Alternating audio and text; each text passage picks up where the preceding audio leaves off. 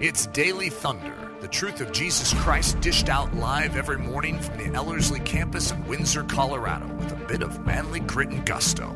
Find out more at live.ellerslie.com. Now, here's Eric Ludy. Father, we love you. We're expectant this morning.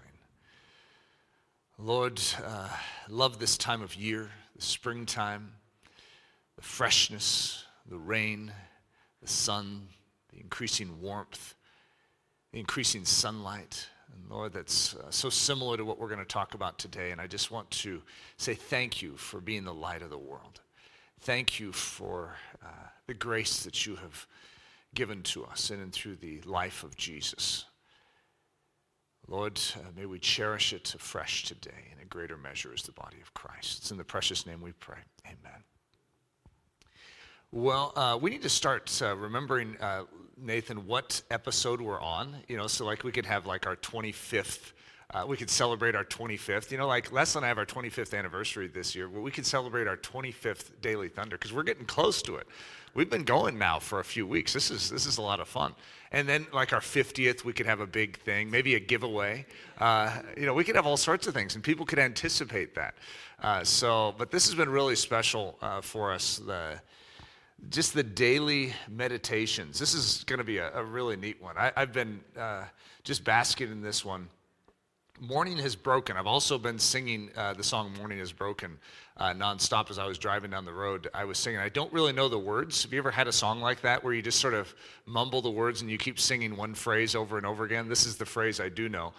Uh, Morning has broken. Uh, I guess it's a it's a Cat Stevens song, uh, and uh, it's it's it's somewhat catchy. At least the first line is, and but it's significant if you've been here and been listening in for our past few days, especially. I think it was Thursday when Nathan was dealing with his, his Bible survey. He was talking about two key words in Scripture. One is Erev, and the other is Boker, and that is evening. Erev is evening, and Boker is morning. And it was an extremely fascinating uh, statement that he was making that the two words Erev actually means like a decline in clarity. So, evening. It's like what's happening? Darkness is increasing, or chaos is increasing, and light is dimming. And so, Erev, but then you have Boker, which is the exact opposite, is the inverse of that, is the increase of light, is the increase of clarity. And so, uh, this idea, so then what I talked about the next day was uh, in the Gospel Toolkit series, as I was talking about seeing your need. And as we share the gospel, there's a need uh, not to just see your need, but then to see your Savior. So it's like a dawning of revelation. The Spirit of God uh, comes upon this darkness that we are living in and then begins to shine light. And we begin to see not just our need, but we begin to see our need answered in the person of Jesus Christ. That's a work of the Holy Spirit. And what is that called? Morning. And so you have darkness, you have the dark night, and then you have the breaking forth of the dawn. And so that's, that's what we're talking about today, which is sort of an extension of a little uh, accidental mini series that Nathan and I are tag teaming on here. But vigorously exiting the darkness. If you recognize that you're in darkness and you have the opportunity to turn on the light switch, if you had the opportunity, have you ever had one of those camping nights where you're like in a tent all night and you're miserable? I don't know if any of you have ever had that experience, but I've had it more than a few times. I'm not a, a great camper. You know, some people are just sort of built for camping and they're built for like having a rock underneath the middle of their back and they're like, ah, that feels so good. Uh, for whatever reason, that's never been me. And so I've had those nights where it's just, it's cold and you just can't seem to get warm. You got, everything's just uncomfortable and you look at your watch and it's like midnight. and you're like, oh no, this is taking forever. And so if you had the opportunity for the morning, if you, I mean, you would, you, you'd take it. And that's exactly what the Christian soul is. You've, you're sick of the night, you're sick of the darkness, and you crave the morning light. And so if you know that there's an opportunity to fast forward to morning, why wouldn't you? All right, so here's a key word for us today. Achaz. What do you think about that one? That's a good one. Now you guys can speak some more Hebrew today walk around and go, hachaz. It means grasping for what belongs to God. Not a good thing, okay? Now, uh, taking God's kingdom as if it were one's own. Not a good idea, guys. I'm just going to give you some advice. A word of wisdom today is don't try and pull an Ahaz, okay? This is exactly what Lucifer did. So, the one we know as Satan and the devil, this is exactly what he perpetrated. He attempted to reach and grasp for what was God's. You know, this is actually a character in Scripture. The guy, there's a king of Judah in the lineage of King David, in, in the lineage of Jesus Christ, that actually has this name. It's, it's rather shocking. But his name is Ahaz. Well, that's how we say it. His name is technically Ahaz, but that's how we pronounce it in the English in our transliteration. And he's going to be a picture of something today, and that is the bad news. Something is wrong. When you go through the lineage of kings, Ahaz was like the 13th, or I'm sorry, he's the 12th king from David. Uh, he is he is about as bad as they get in out of all the kings of Judah. The kings of Israel, because there's a split kingdom. You have the kingdom of Israel and you have the kingdom of Judah. And the kingdom of Judah at least sports a few good kings. Okay, there, there were a few in there, but there's a whole bunch of bad ones. Ahaz is one of the worst.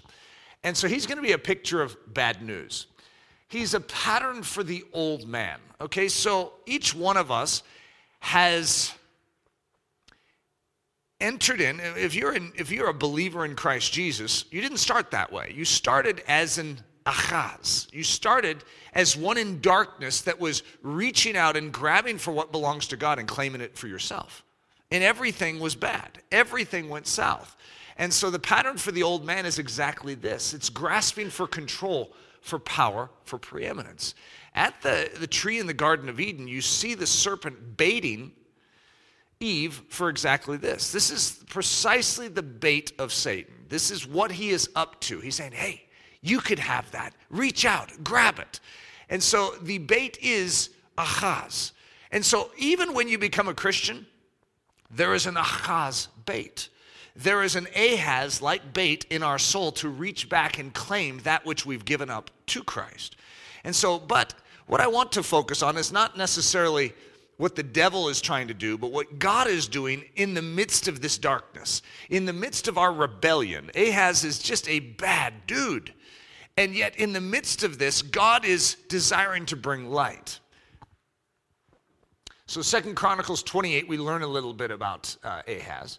Ahaz. Ahaz was 20 years old when he became king, and he reigned 16 years in Jerusalem. And he did not do what was right in the sight of the Lord, as his father David had done. For he walked in the ways of the kings of Israel. By the way, that is not a compliment. They were all bad guys. And made molded images for the Baals he burned incense in the valley of the son of Hinnom and burned his children in the fire. Okay, most of us don't understand a lot of these things like burning incense in the valley uh, of the son of Hinnom. It's like, well, what in the world's that? But we do uh, sort of alert ourselves and go, whoa, when it says he burned his children in the fire. Mm-hmm. You see, these are all the ritual practices of false deities and uh, sacrifice unto false deities back in the day according to the abominations of the nations whom the Lord had cast out before the children of Israel. And he sacrificed and burned incense in the high places, on the hills, and under every green tree. Therefore, the Lord his God delivered him into the hands of the king of Syria.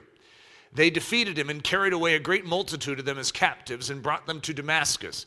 Then he was also delivered into the hand of the king of Israel, who defeated him with a great slaughter. So let it suffice to say that our firstborn life, before we give our lives to Christ, before that light dawns in our life, is very similar to this. We are an Ahaz. We have grasped and reached out and claimed something that actually belongs to God. I oftentimes describe the human soul as like a, uh, a throne, it's like a throne room. And when we claim it as our own and we say, This is my life, this is my uh, body, and I will do with it what I see fit, that is precisely what causes us to do evil in the sight of the Lord. And that's what sin is. The, the word sin is hamartia, and it is an archery term, which means to miss the mark. So you pull back the bow and you shoot your arrow. And God designed us as humans to hit a bullseye. Well, how are you going to hit that bullseye? You need God taking over this life and being the one pulling the bow in you. And that's how Christianity functions. It's not our ability that saves, it's His ability to hit the bullseye. And when we kick out God and darkness reigns, I mean, when you turn off light, what do you get? You get darkness. When you turn off life, what do you get? You get death.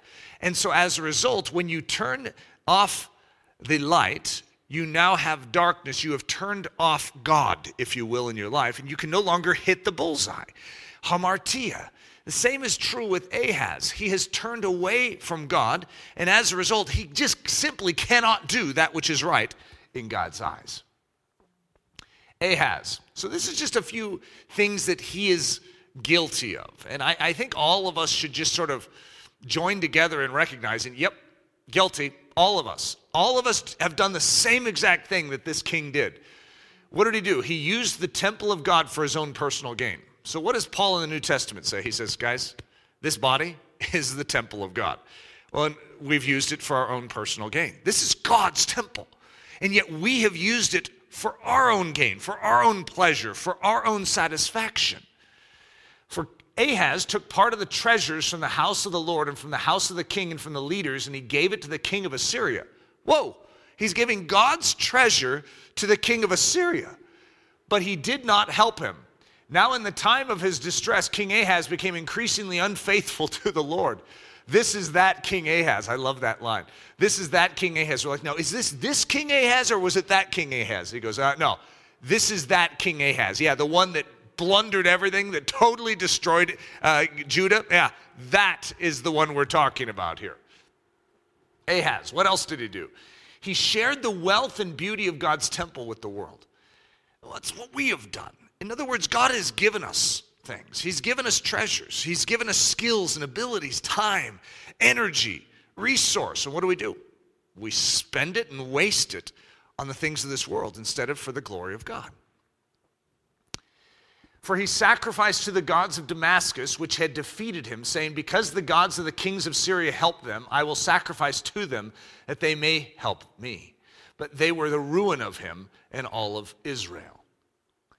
What else did Ahaz do? He allowed the junk of the world inside. Not only did he share that which God had given him with this world around him, but he allowed the world around him to creep in and take over that which belonged to God.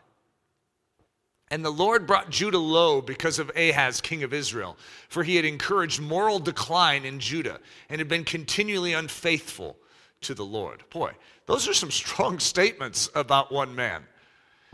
What else did this guy do? Well, he harmed the very temple he was commissioned to protect. So here we are. We're given one life to live. We have one shot at this thing, and we're given a temple. We're given a temple which is meant to house the living God. The Holy Spirit beckons us and says, Please give your body to Jesus Christ. Let the rightful king rule. This is how we show honor with this temple. Instead, he took that very one life that he had, that one temple, that one privilege he had, and he wasted it. So Ahaz gathered the articles of the house of God, cut in pieces the articles of the house of God, shut up the doors of the house of the Lord, and made for himself altars in every corner of Jerusalem. So instead of worshiping the Lord God as He had programmed, as He had uh, given them law to do. Instead, He shuts down, destroys the temple, and builds His own altars to other gods. He's going to do this His way, not God's way. Okay, so I just want us to have a quick meditation of recognizing that for us to cluck our tongues at Ahaz is a very dangerous thing because every single one of us has pulled an Ahaz at some degree or level in our life. Now, here's what's interesting is Ahaz has a son. And this son is not just different, it is completely other and altogether opposite of who he is. And it's almost bewildering how you could have such a bad dad and have such a good son. But that's exactly the parallel we run in our life. How could we live such bad lives and then be transformed to live such godly ones? it is just as perplexing here. And so, what you see in the Old Testament is a picture of this. You have literally two opposites you have a bad dude, and then you have an incredible son. You've had a bad life, and now you have the privilege of having a godly one. And so that's what you, you hear Isaac Newton in the, in the song Amazing Grace, and that's exactly what he is saying.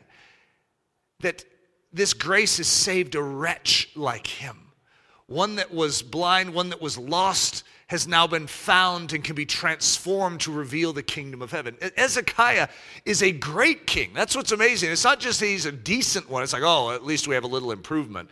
He is a extraordinary one. So Hezekiah, we're going to call him the new beginning. We could call him the new morning. Wouldn't that be powerful, especially with my title? But then I'm going to start singing Morning Has Broken again. So I'm going to try and stay away from that. So, hey, look at this guy. I'm going to teach you guys another uh, Hebrew word. Here, you guys ready for this one? Yekiz, Yekizkia. That's actually his name, but I'm glad we don't try and pronounce it this way. Yek, Yekizkia. Uh, still, it's, it's a hard one to do. So this is what it means. Now think about it in light of what Ahaz means. Remember? Which is grasping for what belongs to God. Listen to what this name means. Jehovah has taken what belongs to him. Jehovah has reclaimed his kingdom. that is extraordinary. In other words, here's the old man is grasping, saying, Hey, this is for me. And then this new man is saying, Hey, it belongs to you, God. Isn't that incredible? This is an incredible picture of the new birth in Christ Jesus. The morning has broken. Seven steps toward a new beginning. So I'm just going to walk through how Hezekiah responds. His dad dies. Just remember, your old man is dead. If you guys have ever gone through Ellerslie, it's like that's one of the big moments where you, you recognize in Romans 6 that we're supposed to reckon ourselves dead indeed unto sin. Old Eric is dead. When that old man dies, then a new beginning, a new creature rises up. And that's what we see in Hezekiah taking the kingdom. Seven steps toward a new beginning. The death of the old man. So Ahaz rested with his fathers, and they buried him in the city in Jerusalem, but they did not bring him into the tombs of the kings of Israel. Then Hezekiah, his son, reigned in his place. Yeah, woo, new beginning times, guys. So, personal action. This is for each of us. What can we do in light of what Hezekiah is doing? This is the new life emerging, the morning dawn coming, the greater clarity of light. We're moving out of darkness into light. Let go of the kingdom. Let go of your previous hold. All that you have tried to grasp, let go of it. All that you have tried to grip and say, hey, this is mine, you need to let go of it. Repent of holding something that was not yours to hold. Open the doors afresh. Remember, Ahaz shut the doors to the temple. We shut up our life to God. Well, so what do you do when you're going from darkness unto light? Well, I, I think it makes sense. Open up the doors afresh. Hezekiah became king when he was 25 years old and he reigned 29 years in Jerusalem. His mother's name was Abijah, the daughter of Zechariah. And he did what was right in the sight of the Lord according to all that his father David had done. In the first year of his reign, in the first month, he opened the doors of the house of the Lord and repaired them. So, how does this guy start his new kingdom? He opens up the doors of the house of the Lord and repairs them. Personal action open up the doors to your house and your life. Freshly let go of your control. Tell the Holy Spirit that He can have you, all of you, every single inch of you. Mean, there, there should be nothing that we hold on to. Let's get rid of all the Ahaz, all of the grasping. This is no longer yours, it belongs to Jehovah, it belongs to Jesus. Number three, clear out the junk. It's amazing how much junk buildup we get. And that was actually, Nathan on Thursday had a great illustration. I highly recommend you guys listen to Thursday's message. It was really, really good. Nathan, in his way, had some uh, good moments. Uh, but uh, he was talking about the difference between Erev and uh, Boker. And Erev, he was describing as being, it's like the, the, the room, the little kid room that gets cleaned and then it starts to increasingly become chaotic throughout the day. And then the mom, you know, says, "Hey, clean your room," and then morning comes and it's clean again. And it's it's this evening morning progression, right? But what we build up is a dirty room. Over time, all you need to do is give self a little room to maneuver, and junk builds up. All right? And so this needs to be cleared out, guys. Then he brought in the priests and the Levites and gathered them in the east square and said to them, Hear me, Levites. Now sanctify yourselves, sanctify the house of the Lord of your, of your Lord God of your fathers, and carry out the rubbish from the holy place. Isn't that a great command to all of us? Carry out the rubbish from the holy place. Then the priests went into the inner part of the house of the Lord to cleanse it, and brought out all the debris that they found in the temple of the Lord to the court of the house of the Lord. And the Levites took it out and carried it to the brook Kidron. So, a personal action. Correct what is in error. If you lied, tell the truth. Carry out the rubbish, guys. If you stole, return it with interest. If you disobeyed, obey. If you harmed, then help. If you resented, forgive. If you were harsh, be kind. If you were wrong, do right. This is a correction of what was wrong. Your dad, your old man, your first life, brought rubbish and junk into this house. So, what should you do in this new life? Carry it out. It doesn't belong here anymore. You don't want lies inside of you. You don't want wrong and evil inside of you. So if the Spirit of God convicts you of something, carry it out. Confess it is the concept. Make it right. Number four, offer the reasonable sacrifice. Then King Hezekiah rose early, gathered the rulers of the city, and went up to the house of the Lord. And they brought seven bulls, seven rams, seven lambs, and seven male goats for a sin offering for the kingdom, for the sanctuary, and for Judah.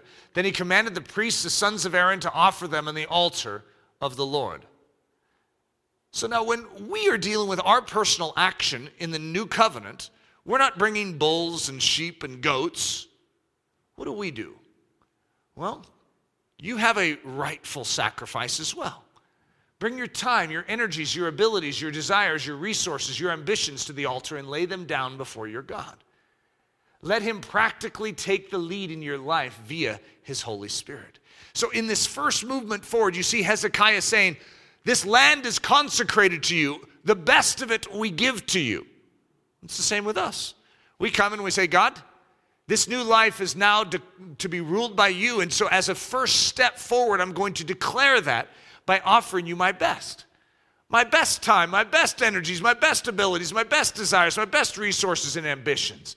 They're all yours. I want you to lead this life. Number five, worship and praise the Lord. I mean, it just makes sense. I mean, you, have been transferred from the kingdom of darkness unto the kingdom of light. Jehovah has regained his kingdom. What, I mean, it just makes sense. You're going to start doing a lot of this, worshiping and praise. So in Second Chronicles 29, and he stationed the Levites in the house of the Lord with cymbals, with stringed instruments, and with harps. The Levites stood with the instruments of David, and the priests with the trumpets. Wouldn't that be cool to have the instruments of David? And to be handed? And that's what we have. We have the instruments of David to be able to sing to the Lord with. Then Hezekiah commanded them to offer the burnt offering on the altar. And when the burnt offering began, the song of the Lord also began with the trumpets and with the instruments of David, king of Israel. So all the assembly worshiped, the singers sang, and the trumpeters sounded. All this continued until the burnt offering was finished. And when they had finished offering, the king and all who were present with him bowed and worshiped. Moreover, King Hezekiah and the leaders commanded the Levites to sing praise to the Lord with the words of David and of Asaph the seer. So they sang praises with gladness and they bowed their heads and worshiped. Isn't it amazing that all of this is congruent with one another? In other words, Ahaz, there was just, there was misery in the land. Everything is bad. It's war. I mean, they're being taken captive because they're living in rebellion. This isn't what God intended. But then look at the joy, the happiness, and the life that begins to crescendo forth the moment you turn and the moment you give back this temple to God and you take it and use it for God's purposes instead of for man's purposes. So, what's our personal action? Do the same. I mean, doesn't it make sense, guys? Let's bow down, worship the Lord, honor Him, praise Him. Number six, send out the runners. This is a fun one. What are we going to do when we send out the runners? And Hezekiah sent to all Israel and Judah and also wrote letters to Ephraim and Manasseh that they should come to the house of the Lord at Jerusalem to keep the Passover to the Lord God of Israel, which hadn't been kept in a long time.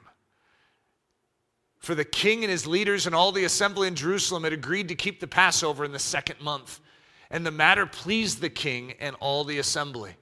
So they resolved to make a proclamation throughout all Israel, from Beersheba to Dan, that they should come to keep the Passover to the Lord God of Israel at Jerusalem, since they had not done it for a long time in the prescribed manner. Then the runners went throughout all Israel and Judah with letters from the king and his leaders. So the runners passed from city to city through the country of Ephraim and Manasseh as far as Zebulun, but they laughed at them and mocked them. Nevertheless, some from Asher and Manasseh and Zebulun humbled themselves and came to Jerusalem. Something great is taking place here. This new kingdom is forming. This new creature is the way we would look at it.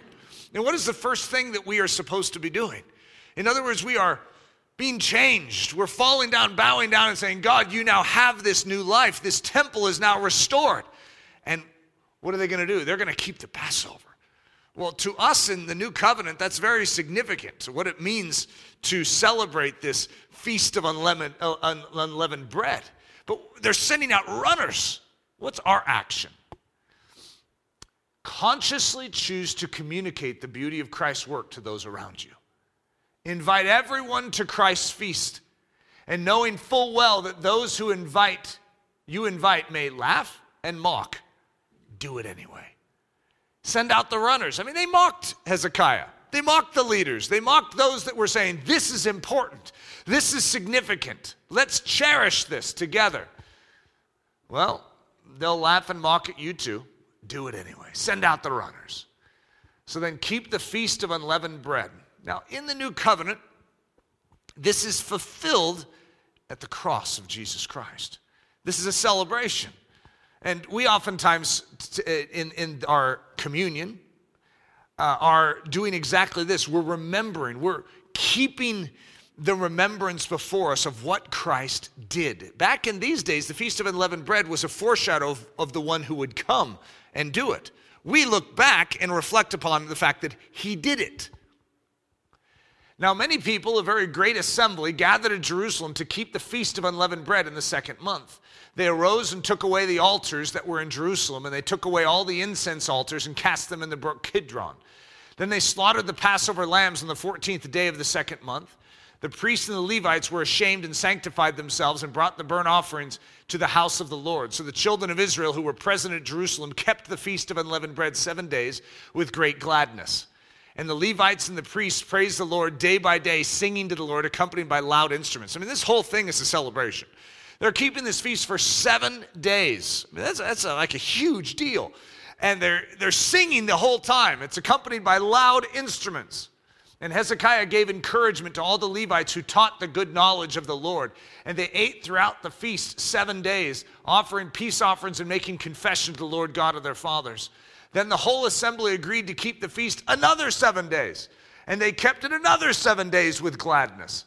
For Hezekiah, king of Judah, gave to the assembly a thousand bulls and seven thousand sheep, and the leaders gave to the assembly a thousand bulls and ten thousand sheep and a great number of priests sanctified themselves. The whole assembly of Judah rejoiced, also the priests and Levites, all the assembly that came from Israel, the sojourners who came from the land of Israel, all those who and those who dwelt in Judah. So there was great joy in Jerusalem, for since the time of Solomon, the son of David, king of Israel, there had been nothing like this in Jerusalem. Then the priests, the Levites arose and blessed the people, and their voice was heard, and their prayer came up to his holy dwelling place, to heaven. I mean, this is the way to do it right here. I mean, you talk about morning breaking. You had evening unto darkness, unto a dark night, and Ahaz was lost, just as we have been. We were in the darkness, we were in the night, and then the day star rose. The day, did you hear that? The day star rose. The day star, the morning star dawned, and we have seen a great light. Jesus Christ has come. And now we can be set free from that power of darkness. We can be transferred from that kingdom of darkness unto the kingdom of the dear Son. Personal action. This is a good one, guys. Feast on Christ. You want to feast on something? There's a good thing to feast on. Taste and see that the Lord is good. Delight in his presence. Cherish his sacrifice as your own. Take firm hold of the grace offered at the cross and wield it to the fullest possible extent in your life. Functioning as Christians, what do we do? So we have transferred from darkness unto light. So what are we supposed to do, guys? Here's a good summary right here. Send out the runners and keep the FUB, and then repeat. Feast of Unleavened Bread, FUB. Isn't that creative? Yeah. Send out the runners, guys. We have something to share. We have something to share, but they'll mock me. They'll make fun of me. I know. But we have something to declare, and there will be those that will bend their knee. They must hear. Look at what God has done for us. We are living in the light now. Our dad was Ahaz. Our old life was in darkness. We were graspers. But now we have given. We have given God his rightful due. So send out the runners. Keep the feast of unleavened bread. Keep Christ as your daily meal, your daily life. And then what should you do tomorrow? Repeat. This is what we do. This is our life. Then the whole assembly agreed to keep the feast another seven days. And they kept it another seven days with gladness. Have you ever heard it uh, when Jesus is talking with Peter?